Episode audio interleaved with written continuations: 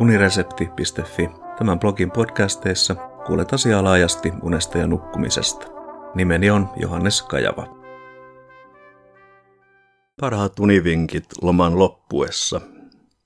Kesäloman lähestyessä loppuaan edessä on arkirytmiin palaaminen. Aikaa sopeutumiselle tulisi varata noin viikko. Ensimmäisiä asioita ovat nukahtamiseen ja yöuneen vaikuttavien tekijöiden palauttaminen mieleen sekä heräämisajankohdan määrittäminen. Kohta yksi. Heräämisajankohta. Muutos uuteen unirytmiin alkaa säännöllisen heräämisajankohdan määrittämisellä. Mutta miksi unirytmin korjaaminen aloitetaan heräämisestä eikä nukahtamisesta? Siihen on olemassa käytännön perusteet. Ensinnäkin useimmilla töiden tai koulun alkamisajankohta on säännöllinen, joten sitä kannattaa käyttää ankkurina. Toiseksi heräämisajankohdan avulla voidaan laskea, mihin aikaan illalla tulisi alkaa valmistautua vuoteeseen menoon ja lopulta nukahtamiseen, jotta yöunesta tulisi pituudeltaan riittävä. Toinen kohta. 15 minuuttia kerrallaan. Muutosta uuteen unirytmiin ei kannata yrittää kertaheitolla, sillä nukahtaminen selvästi rytmiä aikaisemmin ei tavallisesti onnistu, vaan yritys johtaa pyörimiseen sängyssä ja unen karkottamiseen. Suosittelen, että unen menoa aletaan aikaistaa 15-30 minuuttia kerrallaan, ja kun nukahtaminen sitten onnistuu, nukkuman menoa siirretään seuraavana iltana jälleen varhaisemmaksi. Kohta kolme. Rauhoittuminen. Päiväaikainen aktiivisuus on tärkeä myös unen kannalta, mutta vauhdikas iltalenkki tai muu kova harjoitus on syytä tehdä hyvissä ajoin ennen nukkumaan menoa. Rauhallinen iltakävely ja kesäisen luonnon seuraaminen toimii sitä vastoin hyvin rauhoittumisen kannalta. Saunominen nostaa kehon lämpötilaa ja lämpötilan laskua seuraava väsymyshetki pari tuntia myöhemmin on joidenkin mielestä juuri oikea aika olla vuoteessa. Lisäksi kiirehtimätön saunominen voi auttaa huolien hälventämisessä ja sitä onkin sanottu suomalaisten versioksi mindfulnessista. Kohta neljä. Ruutuaika.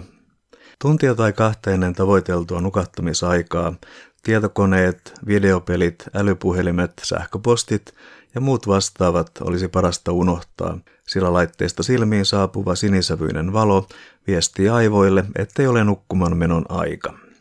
Samoin toimii TV, vaikka moni sanoo TVn katselun päinvastoin rauhoittavan. Kyse on kuitenkin siitä, että TVn ääreen asettuminen tarkoittaa fyysisen aktiivisuuden vähentymistä ja paikallaan oloa. Vastaavasti ohjelmaan keskittyminen saattaa rauhoittaa omaa ajatusten virtaa. Some, viihde ja uutisten seuraaminen on kuitenkin keskeinen osa arkeamme, joten pitkä pidättäytyminen niistä saattaa olla epärealistinen suositus. Tässä kohde jokaisen on etsittävä oma kompromissinsa. Ruutuajan sijaan suosittelen perinteisiä paperisia kirjoja tai sarjakuvia, ristikoiden täyttämistä, rakastelua tai läheisyyttä, rentoutumisharjoituksia, rauhallisen musiikin kuuntelua tai mitä tahansa, mikä rauhoittaa ja tuntuu itsestä mukavalle.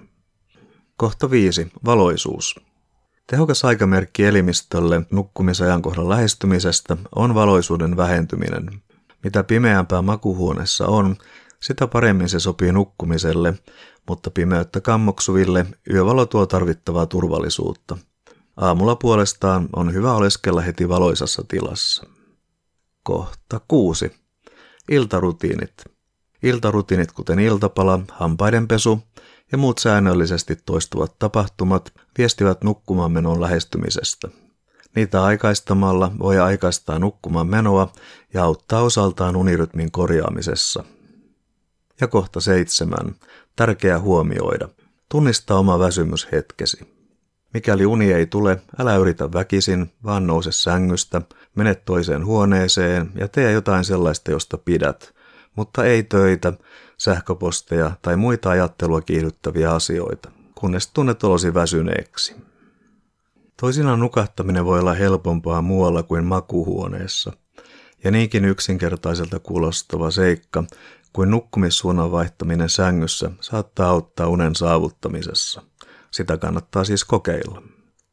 Vaikka yöuni voi ensimmäisinä öinä jäädä totuttua lyhyemmäksi, en suosittele päiväunia, sillä vaarana on, että ne vaikeuttavat nukahtamista jälleen illalla, mikä mitä toi pyrkimyksen korjata vuorokausirytmiä. Uutta unirytmiä on hyvä noudattaa myös viikonloppuisin, sillä muuten viikolla tehty työ saattaa mennä hukkaan. Eli siis ajoissa ylös vuoteesta.